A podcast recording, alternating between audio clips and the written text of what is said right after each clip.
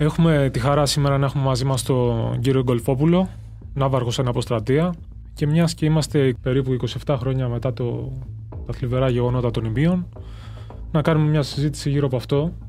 Ναύαρχε, ευχαριστούμε πάρα πολύ που βρίσκεστε μαζί μας. Καλώς Εγώ ήρθατε. σας ευχαριστώ για την πρόσκληση.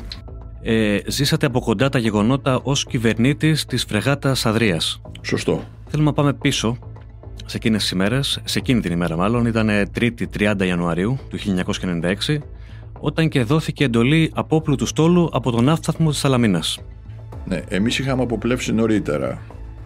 Ε, ή μάλλον θα πω το εξής, ότι είχαμε εκτελέσει, επειδή βλέπαμε τους Τούρκους πως κινούντουσαν, ε, παρακολουθούσαμε τι γινόταν και είχε προηγηθεί ε, αυτό το επεισόδιο με το πλοίο που προσάραξε τότε ε, στα Ήμια, στα ανατολικά Ήμια.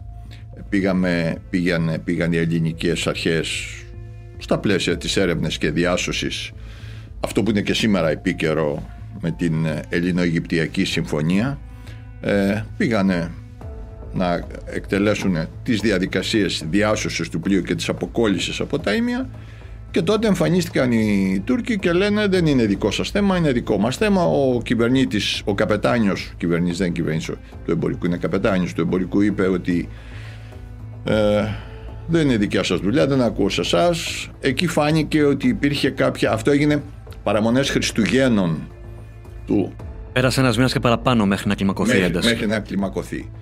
Ε, Βεβαίως τότε Υπήρξε ήταν... και η αναβάθμιση των απαιτήσεων για πρώτη φορά τότε από την Τουρκία στο Αιγαίο. Δηλαδή μιλούσαμε πλέον για κυριαρχία. Από τη στιγμή που είπαν ότι στο έδαφος αυτό δεν μπορείτε να κάνετε έρευνα και Ναι, διάσωση. αλλά, αλλά προσπάθησαν να είναι για κυριαρχία. Αλλά τότε όμως είχαμε μια κυβέρνηση του Ανδρέα Παπανδρέου με έμπειρους πολιτικούς οι οποίοι ξέρανε πώς θα χειριστούν τα θέματα και ο Ανδρέας Παπανδρέου είχε συμπεριφερθεί πολύ αυστηρά απέναντί τους και δεν έκανε βήμα πίσω σε, κα- σε τίποτα.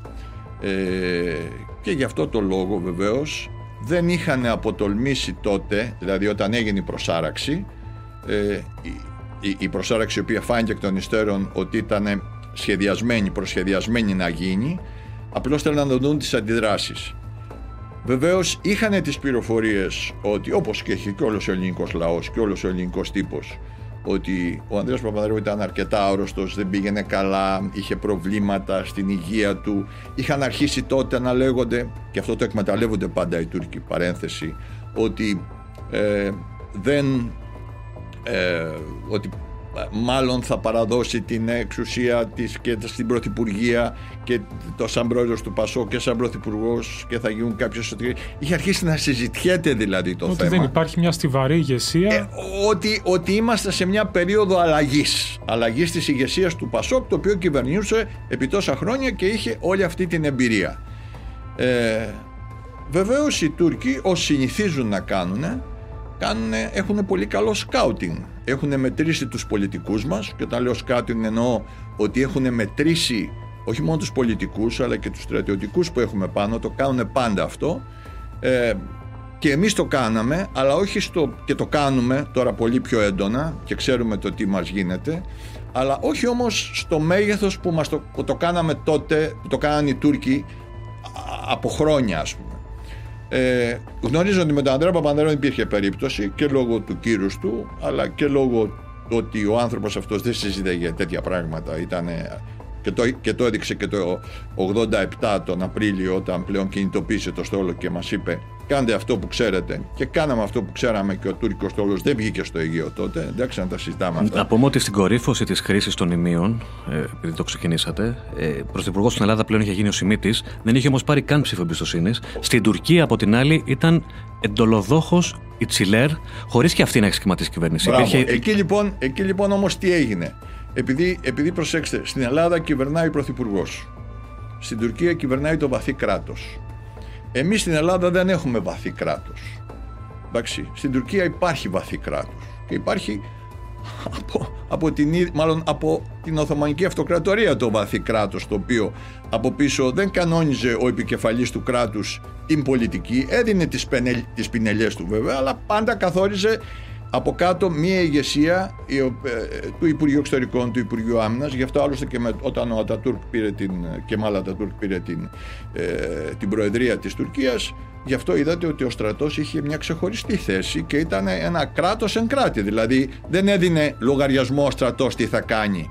Ο στρατός μαζί με το Υπουργείο Εξωτερικών της Τουρκίας δημιούργησε αυτό το βαθύ κράτος τα 100 χρόνια που υπάρχει από την ίδρυση από το 1923 που υπάρχει η ίδρυση του, του νέου κράτους της, 1923. Πάμε να, δούμε, να δούμε τα γεγονότα και να δούμε πώς αυτό, Ξέρετε, πώς η αυτό το καθόρισαν. Να τα δούμε τα καθόρισαν. γεγονότα. Η προϊστορία όμως παίζει σημαντικό ρόλο Βεβαίως. και η ιστορία είναι αυτή που μας δίδαξε μετά τα ίμια ε, γιατί, γιατί εκεί φάνηκε ότι η πολιτική ηγεσία ε, δεν παρακολουθούσε τις στρατιωτικές εξελίξεις παρότι ήταν μέσα στο Υπουργικό Συμβούλιο.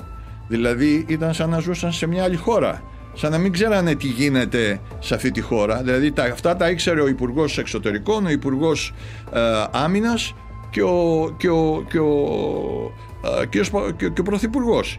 Ε, οι υπόλοιποι άλλοι εμφανιστήκανε σαν να μην ξέραν τίποτα. Αυτό, με συγχωρείτε, ήτανε, ε, ήταν, δεν ήταν βέβαια δεν το καταλάβαμε εκείνη την ώρα, αλλά ήταν αντιληπτό απόλυτα μετά. Όχι Πάμε μόνο, και από μετά. αυτά, όχι μόνο από αυτά που υπόθησαν, αλλά και από αυτά που γίνανε και ο κόσμος δεν τα ξέρει. Λοιπόν, επομένως, αυτό ήταν το κακό της ασυνέχειας του κράτους. Ότι μέσα στην ίδια κυβέρνηση δεν υπήρχε έννοια του τι συμβαίνει. Υπάρχει μια δικαιολογία βέβαια. Η αρρώστια του Ανδρέα Παπανδρέου δεν τον άφηνε να κάνει υπουργικά συμβούλια. Και, η- και βεβαίως ο κάθε υπουργός, να το πω έτσι, είχε το δικό του μπαϊράκι, είχε τη δική του Ατζέντα. ατζέντα. Ε, όχι στα εθνικά θέματα. Όχι στα εθνικά θέματα υπήρχε πλήρη σύμπνοια. Αυτό δεν μπορούμε να μην το αναγνωρίσουμε. Ο κ. Αρσένης είχε κάνει τρομερή δουλειά. Εντάξει.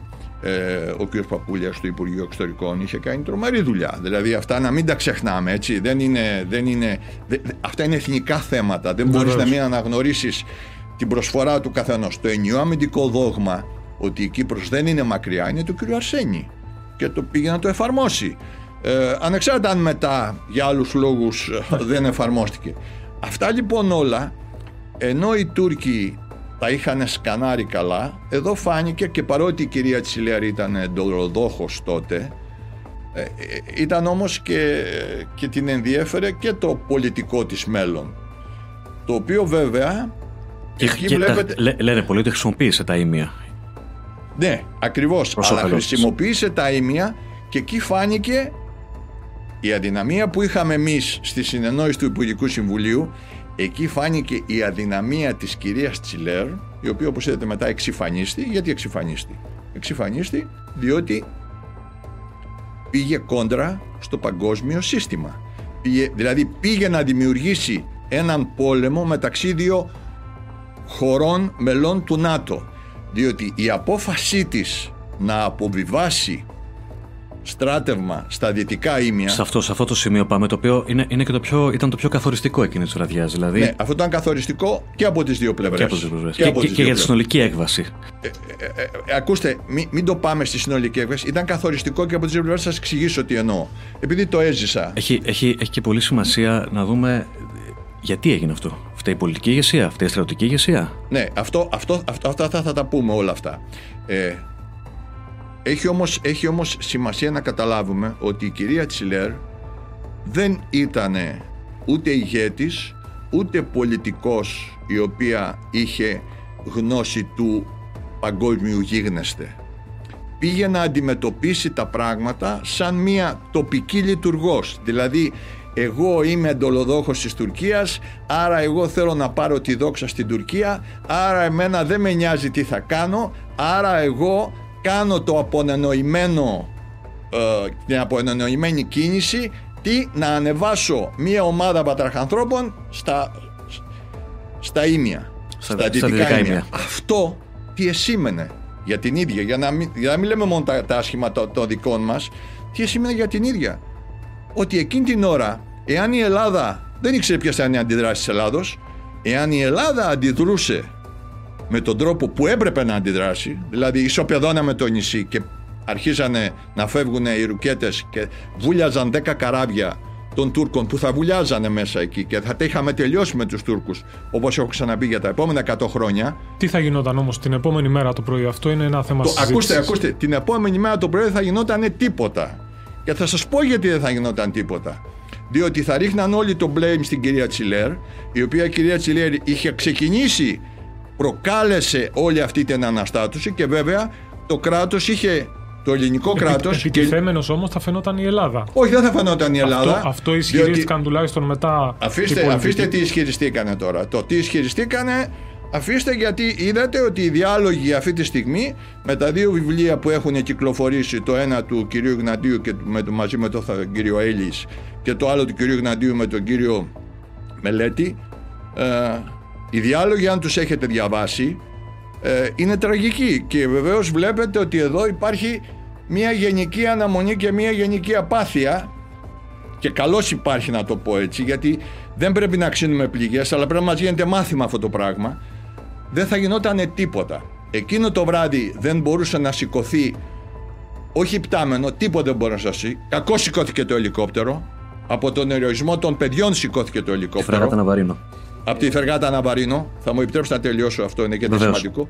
Δεν θα γινόταν τίποτα. Διότι η κυρία Τσίλερ είχε καταλάβει ελληνικό νησί, είχε βάλει κόσμο σε ελληνικό νησί, την είχαμε ειδοποιήσει ότι είχε σε ελληνικό νησί και αυτά θα βγουν όταν θα βγουν οι απομαγνητοφωνημένες συνομιλίες του κυρίου Χόλμπουργκ με τον κύριο με την ελληνική πολιτική ηγεσία. Τον κύριο Πάγκαλο κυρίως που μιλούσε. Ε, όχι, δεν ήταν ο κύριος Αρσένης ήταν αυτός που μιλούσε. Ο κύριος Πάγκαλος ήταν, ήταν στα κανάλια τότε. Μην τα ξεχνάμε. Στο Μέγκα και το βράδυ, ναι, ε, αφήστε το τώρα, γιατί εντάξει. Και εμείς λέγαμε τι μας λένε, ας πούμε, και βλέπαμε τηλεόραση στο καράβι και βλέπανε οι άνθρωποι μου τηλεόραση και μας λέγανε, ξέρετε, ο κύριος Πάγκαλος λέει είναι στο κανάλι, λέει τι, τι, τι μας λένε εδώ ότι η Παναγία μαζί σας και, ο Βαράτε, και είμαστε, φτάσαμε στο τελευταίο σημείο να χτυπήσουμε και μας έλεγαν από εδώ και πέρα κάτι σας καλούμε να κάνουμε. Αυτό είναι το τελευταίο σημείο που πήραμε τα αρχηγό του ναυτικού.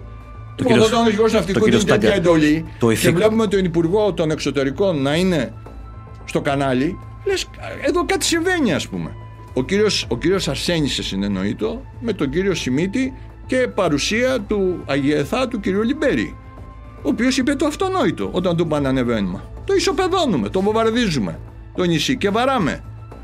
Λοιπόν, αυτό δεν έγινε. Αλλά και η κυρία Άρα λοιπόν, αφού πήγαν σε νησί, είχαμε το δικαίωμα της αυτοάμυνας.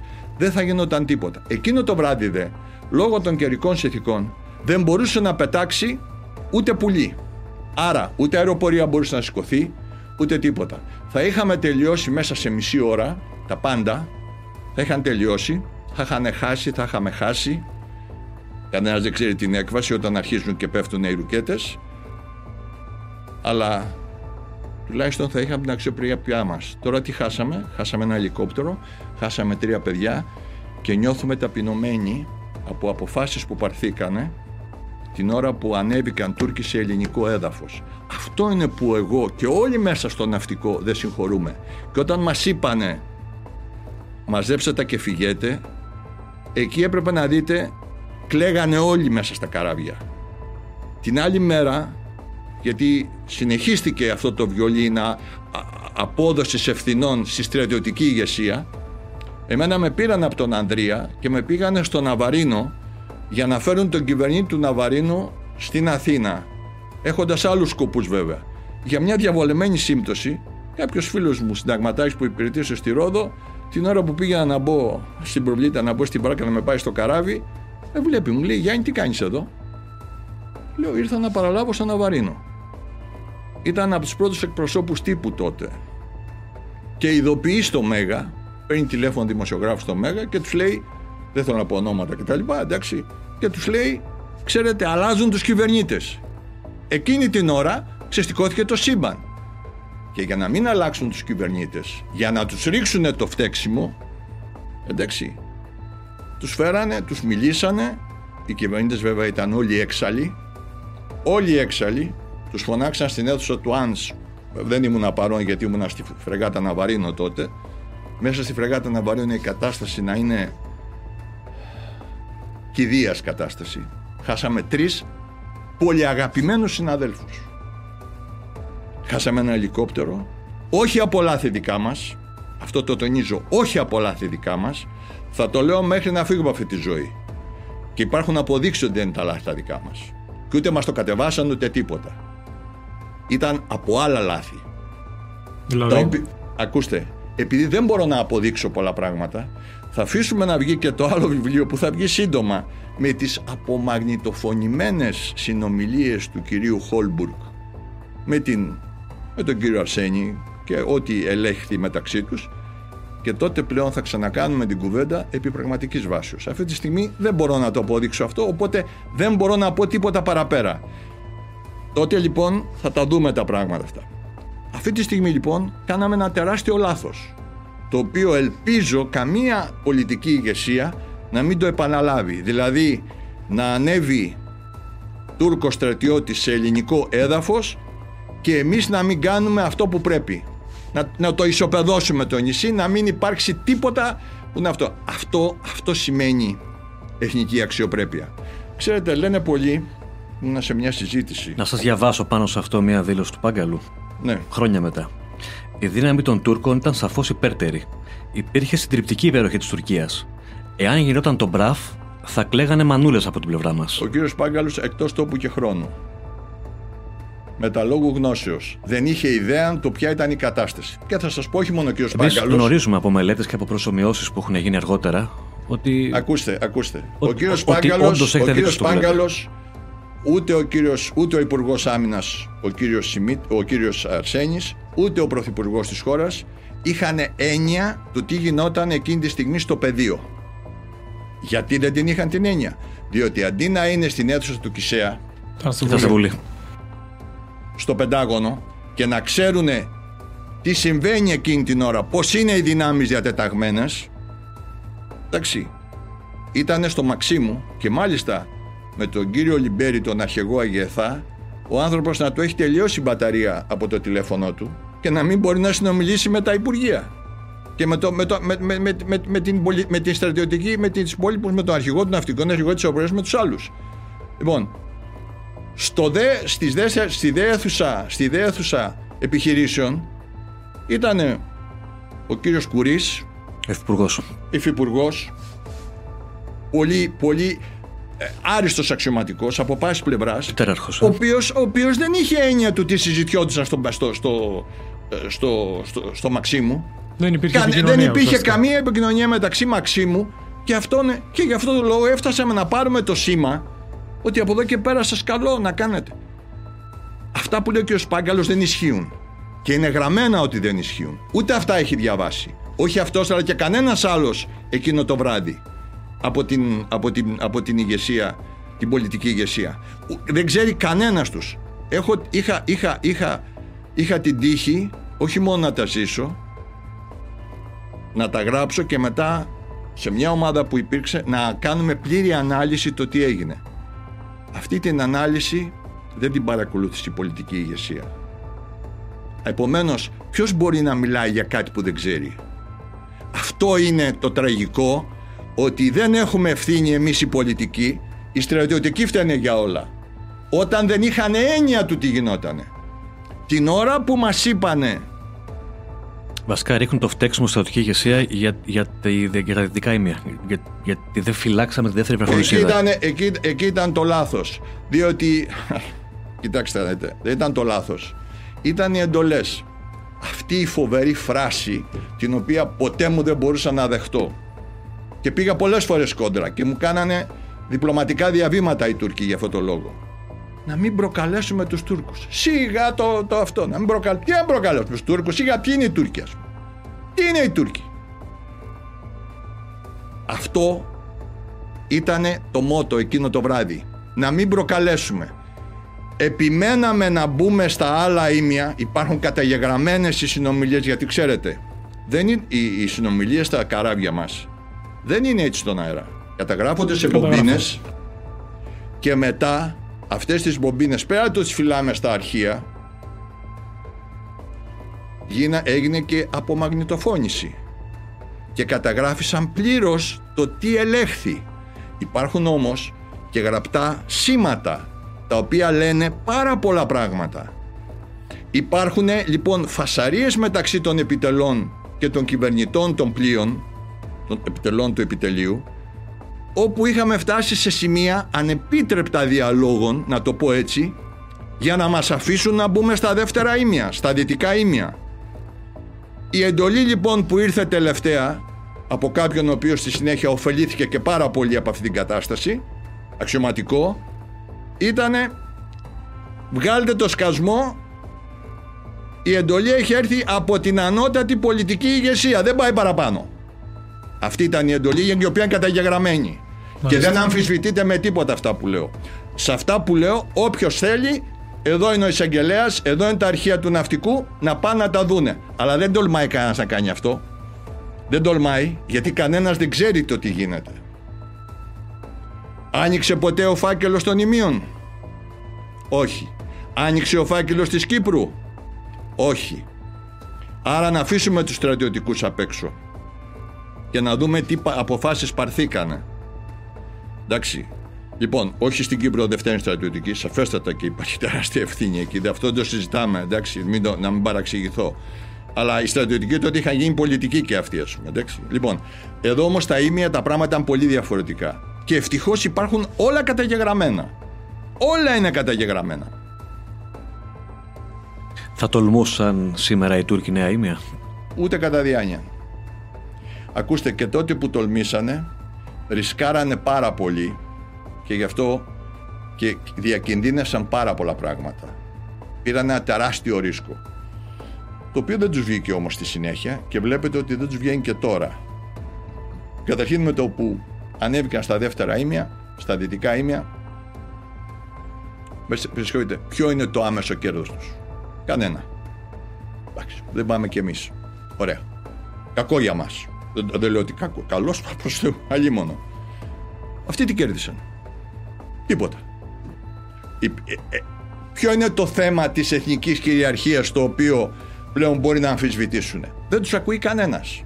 Και δεν τους ακούει κανένας διότι όλοι ξέρουν ότι εκείνο το βράδυ πρώτοι επετέθηκαν και η κυρία Τσιλέρ. Γι' αυτό και την κυρία Τσιλέρ την έχουν εξαφανίσει από προσώπου γης η κυρία Τσιλέρ, να πω κάτι ο κύριο Σιμίτης, ο οποίος βέβαια συμπεριφέρθηκε όπως συμπεριφέρθηκε, επειδή έδειξε μία κατανόηση στο διεθνές παγκόσμιο σύστημα και στην αποφυγή, γιατί εάν γινόταν πόλεμος μεταξύ Ελλάδος και Τουρκίας το βράδυ, θα ήταν, θα ήταν το μεγαλύτερο πλήγμα στο ΝΑΤΟ. Θα ήταν το μεγαλύτερο πλήγμα στη συμμαχία. Έδειξε αυτή την αποσυγκράτηση, για την οποία δεν μπορούμε να πούμε ότι. Ε, ήταν, η τέλεια απόφαση όταν κάποιος ανεβαίνει στο νησί αλλά, εν πάση περιπτώσει, κυβέρνησε την Ελλάδα μετά για άλλα 8 χρόνια. Η κυρία Τσιλέρ εξυφανίστη. Θέλω να πω κάτι εδώ, το οποίο ίσως να είναι μεγάλη παρένθεση, αλλά θα πρέπει να τεθεί. Λέμε τι κέρδισαν οι Τούρκοι. Δεν πάει κανένας. Εμείς λέμε ότι πάμε. Ε, Ενδεχομένως σε μια οριοθέτηση ζωνών, είτε είναι ΑΟΣ είτε είναι χωρικών υδάτων, δεν θα μπει στο τραπέζι σε ποιον ανήκουν τα ίμια. Ένα μικρό παράδειγμα. Όχι, δεν θα μπει στο τραπέζι που ανήκουν τα ίμια. Και θα σας πω γιατί δεν θα μπει στο τραπέζι. Διότι η οριοθέτηση των ζωνών θα γίνει με βάση τους κανόνες του διεθνούς δικαίου. Ε, και με βάση τις συνθήκες που έχουν υπογραφεί. Η συνθήκη της Λοζάνης λοιπόν που έχει υπογραφεί, η Τουρκία έχει αποδεχτεί τόσο στη συνθήκη του Μοντρέ όσο και στη συνθήκη Λοζάνης καταρχήν, ότι αυτό, η απόσταση που έχει από τα τουρκικά παράλια σαν θεωρείς σαν χωρικά είναι τρία μίλια. Τα ίμια είναι τα πολύ πιο κοντά. Τα ίμια όμως, τα ίμια, όχι δεν είναι πιο κοντά από τα τρία μίλια. Δεν η είναι. απόσταση όχι βεβαίως. Η απόσταση από εκεί είναι, η απόσταση από το κοντινότερο νησί είναι 7,8 μίλια. Λοιπόν, τα ίμια όμως πέφτουν, όπως και να το πούμε, μέσα στα. στα, στα τα χωρικά τους ύδατα, δηλαδή. Μέσα, μέσα, μέσα στα, στα, στα, στη μέση γραμμή, στα, έξω από τα τρία μίλια. Άρα δεν μπορούν να του ισχυριστούν αυτό το πράγμα. Πρώτον. Δεύτερον, η, η, η, εάν πάμε για τις θαλάσσιες ζώνες οι θαλάσσιες ζώνες δεν μετράνε ποια είναι τα σύνορα που έχει αποδειχθεί ένα κράτος. Αποδε... συζητάνε για το πώς μπορεί να εκμεταλλευτείς την υφαλοκρηπίδα και την ΑΟΣ. Εντάξει, δηλαδή η υφαλοκρηπίδα είναι ο πυθμένας της θάλασσας εντάξει. η ΑΟΣ είναι από τον πυθμένα το νερό που είναι μέχρι την επιφάνεια και από πάνω μένει διεθνή ύδατα που μπορεί να κυκλοφορεί οποιοδήποτε, δεν είναι χωρικά ύδατα. Αλλά εκεί στο χώρο που είναι το νερό και ο πυθμένας μπορεί να το εκμεταλλευτεί η χώρα που θα συμφωνήσουμε. Εντάξει. Άρα λοιπόν αυτό το θέμα των ημείων δεν επηρεάζει πουθενά την οριοθέτηση, δεν επηρεάζει τίποτα.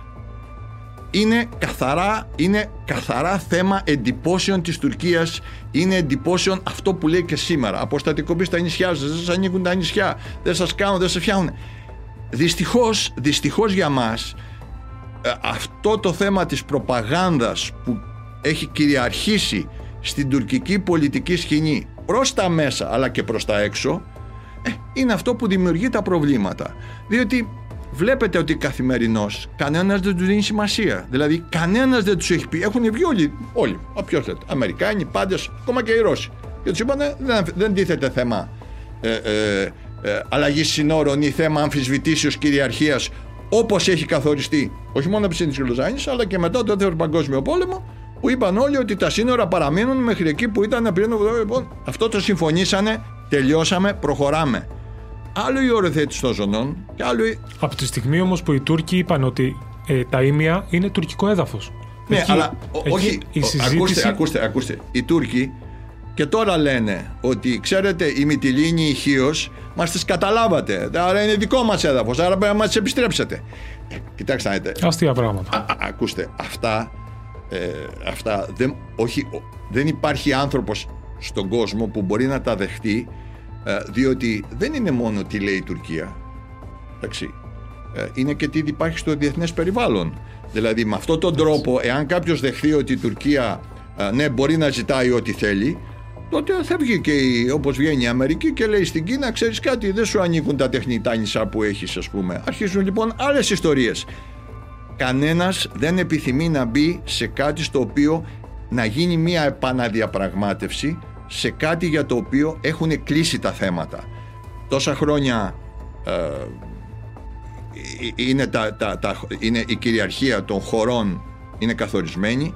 Κανένας δεν έχει προσπαθήσει να την αμφισβητήσει και είδαμε ότι η αμφισβήτηση της, των συνόρων της Ουκρανίας από τη Ρωσία βλέπετε το που μας έφερε και πώς έχει αντιδράσει όλη η διεθνής κοινή γνώμη. Ακόμα και οι σύμμαχοι της Ρωσίας που πριν από τον πόλεμο γιατί δεν πίστευε κανένας ότι θα εισβάλλει στην Ουκρανία βλέπετε ότι ο Κινέζος πρόεδρος προχθές τον άδειασε τον κύριο Πούτιν ας πούμε που συναντήθηκε με τον που είχαν τη σύνοδο των G20 ε, βλέπετε ότι ο Ινδός ο οποίος έχει προμηθευτεί πάρα πολλά όπλα και έχει μια πολύ καλή σχέση με τη Ρωσία πήγε και του είπε δεν είναι καιρός για πόλεμο βλέπετε ότι αυτό το ο αναθεωρητισμός. Αυτός ο αναθεωρητισμός, να το πούμε έτσι, δηλαδή να ξαναβάλουμε τις νέες συνθήκες. Αυτό γιατί το κάνει όμως η Τουρκία; Έχει λόγο που το κάνει τώρα η Τουρκία αυτό. Η Τουρκία έχει το κάνει λόγο διότι βλέπετε ότι στη διεθνή σκακέρα γίνεται μία αναπροσαρμογή το ποιος ηγείται σε τι. Γίνεται μια, γίνεται, γίνονται πολλά κονταροχτυπήματα μεταξύ των μεγάλων δυνάμεων. Αυτό αποδείχθηκε χθες το, προχθές το βράδυ, ε, προχθές μάλλον που πήγε ο κύριος Μακρόν στην Αμερική και επισκέπτεται και έγινε για πρώτη φορά, προσέξτε, προσέξτε, ε, όπως λέει σήμερα ένας αρθογράφος από το Chicago Times, ε, λέει ότι δύο πράγματα έκανε αυτή τη στιγμή ο κύριος Biden άνοιξε για πρώτη φορά και έκανε επίσημο δείπνο που είχε να γίνει από εποχής Κλίντον στην, στον, ε, στον κύριο Μακρόν και το δεύτερο που είπε ότι στη διάρκεια της ηττίας των δύο χρόνων μόνος ο Έλληνας Πρωθυπουργός μίλησε στο Κογκρέσο. Δηλαδή προσέξτε πώς αναδιαμορφώνεται η διεθνή σκακέρα και νομίζω ότι η, η φράση του κυρίου Πρωθυπουργού ότι πιστεύω ότι είμαστε από τη σωστή πλευρά της ιστορίας. Καταλήγει μάλλον εκεί. Ε, όχι μάλλον, καταλήγει εκεί. Δηλαδή ότι ξέρετε ο Μακρόν πήγε και του λέει προχθές μια άλλη συζήτηση που τα γράφουν σήμερα όλα, όλος ο αμερικανικός τύπος. Του λέει κοίταξε να δεις μας έβγαλες ένα νόμο για την ε, κλιματική αλλαγή και μας έχεις πεθάνει διότι επιδοτήσει με 400 δισεκατομμύρια τι επιχειρήσει σου. Εμείς δεν μπορούμε, ας πούμε, σταμάτα το και του λέει ναι θα το αλλάξω. Δηλαδή ναι μεν κυριαρχία, ηγέτιδα δύναμη η Αμερική που θέλει να είναι, αλλά αντιλαμβάνεται και τις δυσκολίες των άλλων. Και βλέπουμε και άλλα πράγματα αυτή την περίοδο. Άρα λοιπόν η Τουρκία, για να πάμε πίσω στην Τουρκία, άρα λοιπόν η Τουρκία προσπαθεί την ώρα που δεν έχει χρήμα, την ώρα που προσπαθεί να κάνει το διαμεσολαβητή μεταξύ Ρωσίας και Δύσης ε, που προσπαθεί να σταθεί ανάμεσα στους μουσουλμάνους και στη Δύση τους. Μήπως ψάχνει πάλι αυτό το παράθυρο ευκαιρίας που είχε βρει τότε η Τσιλέρ; Ε, το βαθύ κράτος της Τουρκίας αυτό το ψάχνει πάντοτε. Γιατί έρχεται και σε εμάς απλή λογική. Ε, το, το παράθυρο αυτό, κοιτάξτε και βλέπετε ότι το έχουμε ήδη τονίσει και έχουμε βγει όλοι και το φωνάζουμε. Ε, και ήδη και ο κύριος Πρωθυπουργός στις συνεντεύξεις του έχει πει ότι εδώ θα δούμε τι θα κάνουμε. Δηλαδή όλοι το έχουν υπόψη διότι δεν είναι τι θέλει ο κύριος Ερντογάν. Είναι τι θέλει το βαθύ κράτος. Το βαθύ κράτος έκανε το σκανάρισμά του το 1996 βρήκε την ευκαιρία στα ίμια δημιούργησε αυτή την υπόθεση δεν του βγήκε. Τώρα έκανε το σκανάρισμά του στο Κυπριακό δεν του βγήκε του βγήκε μάλλον, ορίστε πως είμαστε 40 τόσα χρόνια, 50 χρόνια ε, έχουμε την Κύπρο μας ε, υποδολμένη στους Τούρκους ας πούμε, εντάξει. Λοιπόν, ε, βλέπετε όλα αυτά τα πράγματα. Ναι, ναι, και γι' αυτό το φωνάζουμε και το λέμε ότι θέλει προσοχή. Πρώτον γιατί το ακούνε οι Τούρκοι, εντάξει, άρα ξέρουν ότι έχουμε. Και δεύτερον, αυτή τη στιγμή στην διάρκεια των εκλογών δεν θα υπάρχει κενό εξουσίας ποιος θα πάρει απόφαση.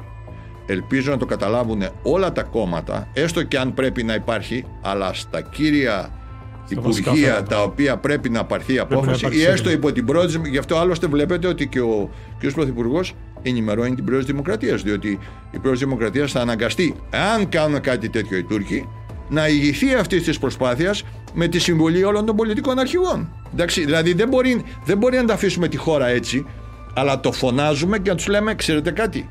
Ναι, ξέρουμε ότι μπορούμε να την κάνουμε. Και τι κάνουμε, προσέξτε, γιατί το φωνάζουμε. Πότε κάνανε το, το, ε, ε, τη συμφωνία με τη Λιβύη τώρα για την εκμετάλλευση των πόρων; Την ώρα που υπήρχε κυβερνητική κρίση υπήρχαν εκλογές στην Ιταλία. Διότι η Ιταλία είναι η χώρα η οποία ε, πώς το λένε, καθορίζει τις τύχες της Λιβύης σε πάση περιπτώσει. Και είναι μια χώρα η οποία έχει παραδοσιακούς δεσμούς και έχει πάρα είναι, πολλά Είναι συμβαλόμενο ουσιαστικά ε, στην περιοχή. πότε το έκανε, το έκανε τώρα. Πότε πήγε να μας κάνει το, την υπόθεση με το Ουργκούτ Ρέις και στην Ανατολική Μεσόγειο στην προεκλογική περίοδο του Τραμπ. Προσέξτε. Προσέξτε πότε πάει να τα κάνει όλα αυτά. Πότε πήγε να κάνει τον ευρώ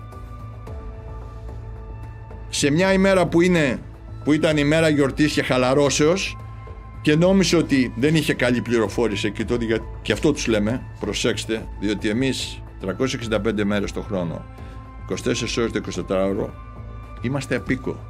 Και αν κάνετε το παραμικρό, αυτό που θα σας συμβεί δεν το έχετε διανοηθεί. Η απάντηση εκεί ήταν καθοριστική στον Εύρο, ήταν Βεβαίως. η διαχείριση. Πότε το έκανε; την καθαρά Δευτέρα. Τώρα αυτό λέμε. Δεν... Τώρα θα δείτε, ότι θα δείτε ότι μέσα στα Χριστούγεννα μακάρι να διαψευθώ. Μακάρι. Δεν θα αφήσει τα παιδιά μας να κάνουν Χριστούγεννα στα σπίτια τους. Θα σηκώσει αεροπλάνα, θα πάει να κάνει κάτι σίγουρα ας πούμε.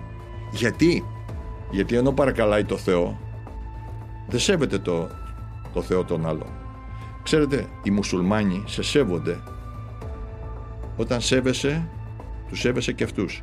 Είχα μια προσωπική υπόθεση, η οποία είναι ενδιαφέρουσα σας την πω, γιατί αφορά τον πρίγκιπα, τον διάδοχο του θρόνου. Ο πνευματικός του ηγέτης έτυχε να το γνωρίσω. Δηλαδή αυτός που είναι ο spiritual, ο, ο πνευματικό, αυτός που τους καθοδηγεί πνευματικά για το μουσουλμάνι και τα λοιπά. Ένας εξαίρετος άνθρωπος, ένας μπορώ να πω Άγιος άνθρωπος, έτσι, πιστεύοντας μουσουλμάνος. Φιλήσυχος, να σου μιλάει για αγάπη, να, να σέβεται την Παναγία μας. Ξέρετε τι σεβασμό έχουν οι, οι πραγματικοί μουσουλμάνοι στην Παναγία, δεν το συζητάμε.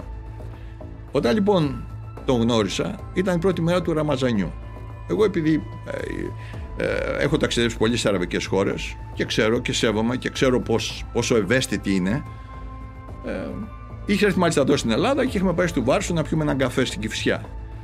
Και του λέμε, ε, ήξερα εδώ, του λέω τι θα πάρεις Μοχάμετ, μου λέει ε, τίποτα, τίποτα, ευχαριστώ.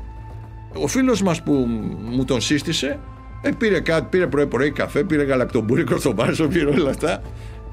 Μου λέει, εμένα τι θα πάρει, του λέω τίποτα. Ναι και με κοιτάει. Και μου λέει, Γιάννη, γιατί δεν από σεβασμό προς αυτόν που κάνει την νηστεία. Γιατί, Μοχάμετ, σέβομαι το ότι εσύ σήμερα δεν θέλεις. Έχεις, έχεις ξεκινάει το, το ραμαζάνι σου και δεν θέλεις. Σας πληροφορώ, έγινε ο καλύτερος μου φίλος. Σας πληροφορώ, κάθε μέρα θα μου στείλει, θα επικοινωνήσει. Είναι ο άνθρωπος που μιλάει με τον διάδοχο του θρόνου και με τον βασιλιά της Σαουδαραβίας και με τον αδελφό του. Μάλιστα, έχοντας πάει στο Ριάντ, πήγαμε, επισκεφτήκαμε τον αδελφό του, του, του Μοχάμεντ. Στα διπλανά σπίτια, ας πούμε, σε μια περιοχή που είναι ολοτεθωρακισμένα οχήματα γύρω για να μπεις μέσα, είναι χειρότερο από στρατόπεδο.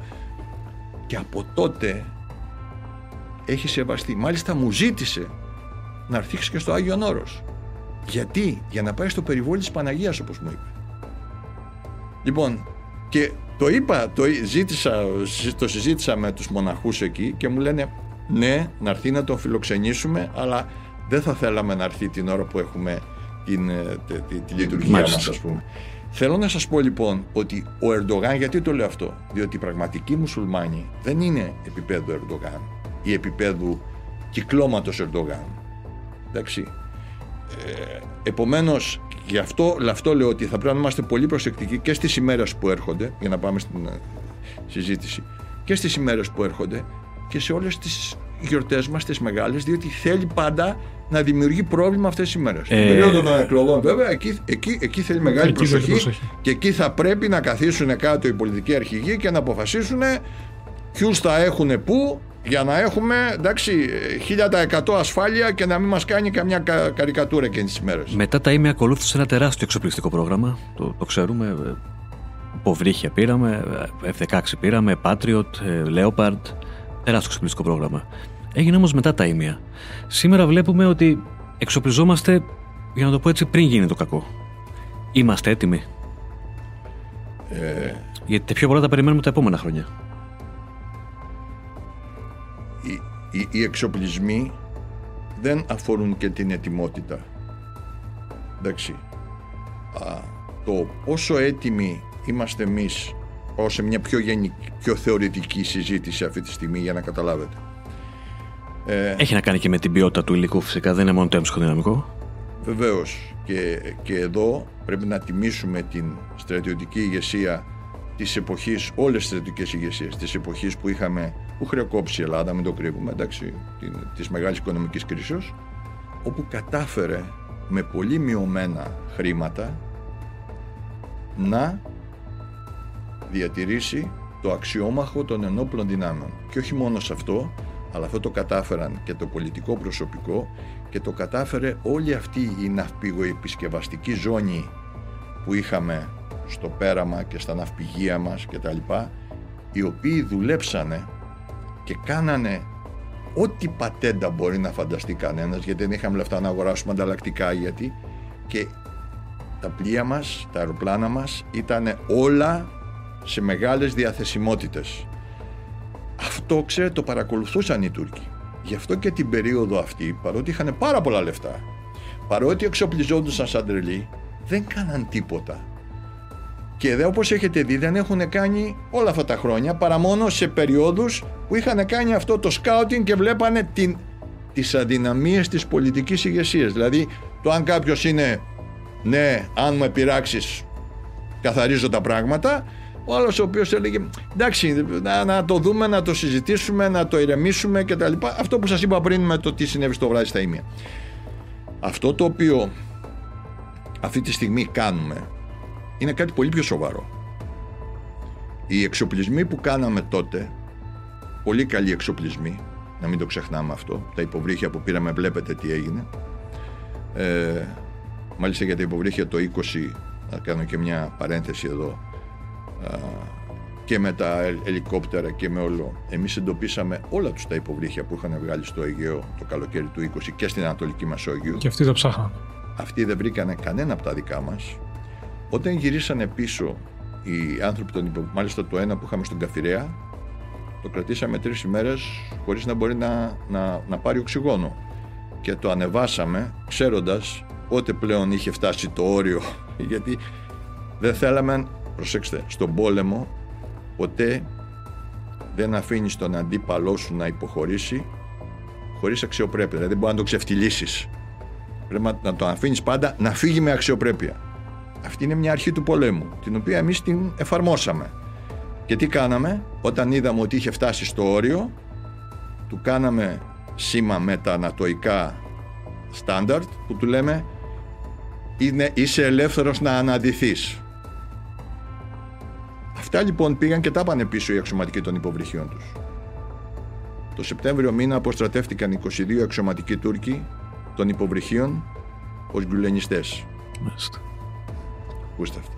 αυτά. Αυτά είναι που λέμε που δεν είχαμε κάνει εξοπλισμούς τότε. Τι έγινε όμως; Το εξοπλιστικό πρόγραμμα κάθες χώρας και η ετοιμότητα κάθες χώρας είναι δύο διαφορετικά πράγματα.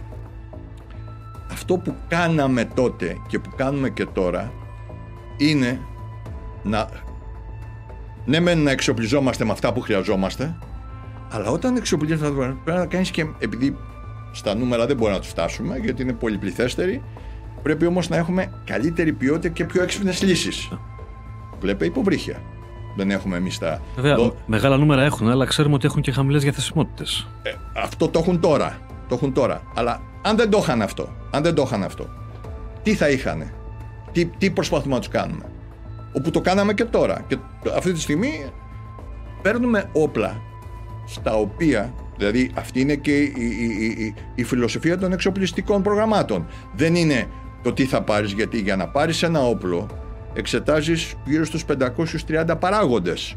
Όχι μόνο οικονομία, διαθεσιμότητα, αυτά, το ένα τα άλλο που μπορεί να τα αποθηκεύσεις, πότε μπορεί να τα πάρεις. Χίλια δυο πράγματα. Πώς θα εκπαιδεύσει το προσωπικό σου. Όλα αυτά είναι έξοδα τεράστια. Μην νομίζετε ότι είναι. Παίρνω λέει ανταλλακτικά. Ωραία. Και ποιος και ποιος τα τοποθετεί, ποιος τα φτιάχνει αυτά. Τους φέρνεις από απ' έξω ή τους κάνεις εσύ εδώ. Αρχίζουν λοιπόν. Είναι, είναι μια τεράστια φόρμουλα η οποία εφαρμόζεται και την οποία τα επιτελεία μας την ξέρουν και τη δουλεύουν πάρα πολύ καλά. Το σημαντικό όμως για μας, επειδή είμαστε χώρα με λιγότερο ε, αριθμητικό προσωπικό, ε, με λιγότερο προσωπικό σε αριθμούς, πρέπει να πάρουμε έξυπνα όπλα. Τα έξυπνα όπλα που βασίζεται, ότι θα πάρεις τέτοια όπλα που θα χτυπήσεις το εξοπλιστικό πρόγραμμα του αντιπάλου σου. Δηλαδή, όταν αυτός έχει βάλει στη σειρά και παίρνει το Ανατολού που λέει ο λόγος, τώρα το ελικοπτεροφόρο, έχει βάλει να πάρει τα υποβρύχια, έχει βάλει να πάρει, ε, ξέρω εγώ, τις κορβέτες του. Ναι. Εσύ τι κάνεις, εσύ πας και παίρνεις τέτοια όπλα τα οποία εκείνη την ώρα του ανατρέπεις τον σχεδιασμό τον εξοπλιστικό του οδικό δηλαδή του κάνεις ένα στρατηγικό χτύπημα. Ποιο είναι το στρατηγικό χτύπημα, ότι πρέπει να σου πει κάτσε, εδώ αυτό δεν έχω υπολόγιο στην πράγμα να το αντιμετωπίσω, άρα πρέπει, πρέπει τώρα να ξαναδώ το πρόγραμμά μου να το αναθεωρήσω και να πάω σε κάτι άλλο να μπορώ να το αντιμετωπίσω. Για παράδειγμα, πήραμε τα Ραφάλ ή πήραμε τις φρεγάτες με τα Meteor, με τα, με τα, με τα, ε, με τα αντιαεροπορικά του συστήματα της, της Belharra. Belharra θα κάνουν βέβαια το 27-28 να έρθουν εδώ. Αυτός μέχρι το 27-28 προλαβαίνει με τα χρήματα που έχει να δημιουργήσει τα αντίμετρα που πρέπει για να μας αντιμετωπίσει είτε τα βλήματά μας είτε στον ηλεκτρονικό πόλεμο. Αυτός προλαβαίνει με τα ραφάλ που πήραμε και με τα μέτεο ή με τα σκάλπ βλήματα να τα αντιμετωπίσει. Πώς θα τα αντιμετωπίσει; Για να τα αντιμετωπίσει πρέπει να ξέρει τι είναι αυτά τα πράγματα. Αυτά δεν τα ξέρει. Δεν τα ξέρει έτσι. Δεν τα ξέρει. Άρα τι κάνει; Πρέπει να αρχίσει να ξοδεύει χρήματα για να τα μαθαίνει. Πώς θα τα μαθαίνει; Τώρα, λέει θα πάει στο Κατάρ. Ε, δεν μαθαίνονται τώρα, ξέρετε. Εντάξει, οι Καταριανοί ε, ε, έχουν τόσα λεφτά που δεν πάνε για πόλεμο, τα αγοράζουν αυτά ίσα ίσα για, να για άλλους λόγους να το πω έτσι. Έχω πάει στο Κατάρ, έχω ζήσει, γνωρίζω πάρα πολλού, έχω πάρα πολλούς φίλους, γνωρίζω πολύ καλά. Οι άνθρωποι τα πετάνε όσο τα πετάνε, εν πάση περιπτώσει. Το, το μεγάλο θέμα είναι πώς θα δημιουργήσεις στρατηγικό χτύπημα στον αντίπαλο για να έχεις την υπεροπλία για πολλά χρόνια. Και τι κάνεις επίση, την ώρα που ο άλλος πάει να σου αντιμετωπίσει αυτό που έχεις, εσύ παίρνεις κάτι άλλο το οποίο του ξαναανατρέπεις όλο αυτόν τον πραγματισμό. Αυτό λοιπόν είναι η φιλοσοφία των εξοπλισμών που έχουμε εμείς. Και αυτό το βλέπετε ότι γίνεται. Και χαίρομαι διότι ε, η παρούσα κυβέρνηση αντελήφθη και δεν πήγε να πάρει ό,τι να είναι. Πήγε να πάρει στοχευμένα αυτά που τη ζήτησαν τα επιτελεία και πήρε όχι μεγάλες ποσότητες, μικρές θέλουμε. Όπως είπα και την άλλη φορά. Τρία αεροπλάνα αν σηκώσουμε πάνω από τη Λάρισα Τρία αεροπλάνα. Από δύο βλήματα σκάλπ το καθένα, έξι στόχοι στην, στη, αμέσως εδώ μπροστά στην, στην Τουρκία, με, με, φτά, πολύ πιο μέσα. Εντάξει, δηλαδή φτάνουν, προσέξτε, αυτό φτάνουν γύρω στα 600, 650 ε, χιλιόμετρα. Ε, για μετρήστε να δείτε. Ε, μπαίνουμε στην Τουρκία, περίπου στο 1 τρίτο της Τουρκίας είμαστε. Αν πάμε στη Σκύρο, από τη Λάρισα μιλάμε αυτό. Αν σηκώθουν πάμε από τη Λάρισα, που δεν τα βλέπουν οι Τούρκοι; Αν πάμε στη Σκύρο, ε, φτάνουμε στην Άγκυρα. Ε, με συγχωρείτε, αντιμετωπίζονται; Όταν δεν ξέρεις το σκάλπ, όταν το σκάλπ δεν υπάρχει ραντάρ, ούτε το S400. Δεν είναι φτιαγμένο να αντιμετωπίζει το σκάλπ. Αλλά μην νομίζετε ότι το S400 εντοπίζει τόσο καλά και το F35. Ή... Δεν είναι αυτό που διαφημίζουν. Γι' αυτό, γι αυτό νομίζω ότι ο εκνευρισμός τους είναι. Βεβαίως, βεβαίως. Ακριβώς ο εκνευρισμός τους είναι διότι δεν μπορούν να αντιμετωπίσουν. Αυτό βγαίνει και λέει ο Ακάρα. Τι τα θέλετε και τα παίρνετε, λέει. Μας το λέει τάχα με, με πατρικό ύφος. Τώρα ποιος ο Ακάρας, ας πούμε. Εντάξει, λέτε και δεν ξέρουμε ποιος είναι ο Ακάρας. Λοιπόν, τι τα θέλετε και τα παίρνετε, λέει. Μπορεί και να σωθείτε από εμάς. Τι να σωθούμε, βρε, εσύ. Θα σωθούμε. Εσύ πώ θα σωθείς, εσύ τι θα κάνεις τώρα που δεν έχεις ούτε λεφτά, δεν έχεις τίποτα. Έχει ληφθεί και αυτό υπόψη. Η οικονομική κατάσταση του αντιπάλου λαμβάνεται πάντα υπόψη. Πας λοιπόν και παίρνει κάτι πολύ πιο έξυπνο, να του δημιουργήσεις στρατηγικό χτύπημα, για να μην μπορείς να, σε αντιμετωπίσει ή τουλάχιστον να σε φοβάται. Να σε φοβάται. Διότι εμείς δεν είμαστε επιθετικοί, δεν είμαστε επιτιθέμενοι. Ούτε μας ενδιαφέρει τίποτα. Αυτοί είναι που κάθονται όλη την ώρα και μας ζαλίζουν και μας λένε ότι ξέρεις, θέλουμε τα νησιά, πάρτε τα νησιά, κάντε το ένα κατά. Τι λέτε, ρε, σοβαρά, ας πούμε. Δεν κάνα, έγινε ένα λάθος στην Κύπρο. Δεν ξαναγίνεται αυτό το λάθος. Έγινε ένα λάθος στα ίμια. Δεν ξαναγίνονται αυτά τα λάθη. Διότι πλέον, γι' αυτό τα φωνάζουμε, να τα ακούει και ο κόσμος και να ξέρει τι ψηφίζει και να απαιτεί από τους πολιτικούς μας ηγέτες να μην ξανακάνουν τα ίδια λάθη. Νομίζω ότι αυτό είναι το σημαντικότερο αυτό μήνυμα. Είναι το σημαντικότερο. Αυτό είναι το σημαντικότερο. Επομένως, αυτή είναι και η πεμπτουσία των εξοπλιστικών προγραμμάτων. Όχι μόνο είμαστε καλά με τα υφιστάμενα.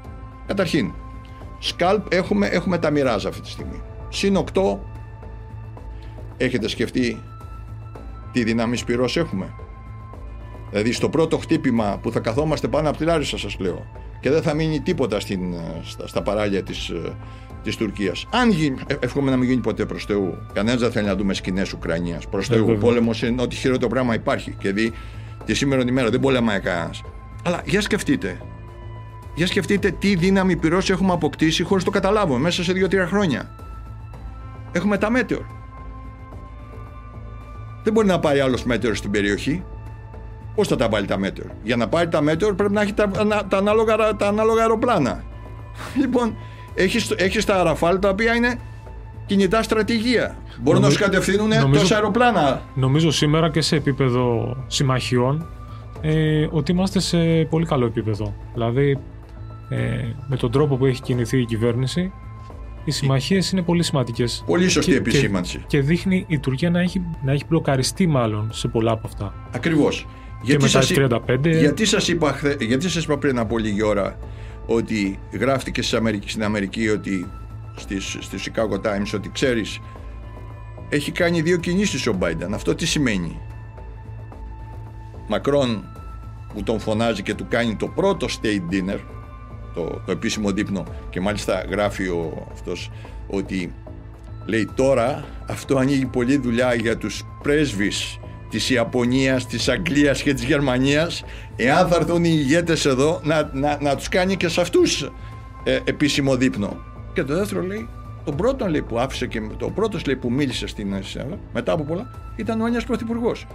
Αυτό σημαίνει κάτι. Αυτό σημαίνει κάτι. Αυτές οι συμμαχίες πλέον που ε, έχουν γίνει και έχουν γίνει πάρα πολύ σωστά ήταν ό,τι πιο καλούς θα μπορούσε να συμβεί. Αλλά προσέξτε όμως, αυτή η συνάντηση Μακρόν και αυτό που γράφτηκε, το οποίο δεν γράφτηκε και τυχαία και δεν ευλογάω τα γένια. Πότε έγινε η κίνηση από τον Πρωθυπουργό μας στο κύριο Μακρόν να πάρουμε τις φρεγάτες και τα Ραφάλ τότε που τον βγάλαν έξω από, το, από, από τα υποβρύχια στην Αυστραλία. Στην Αυστραλία.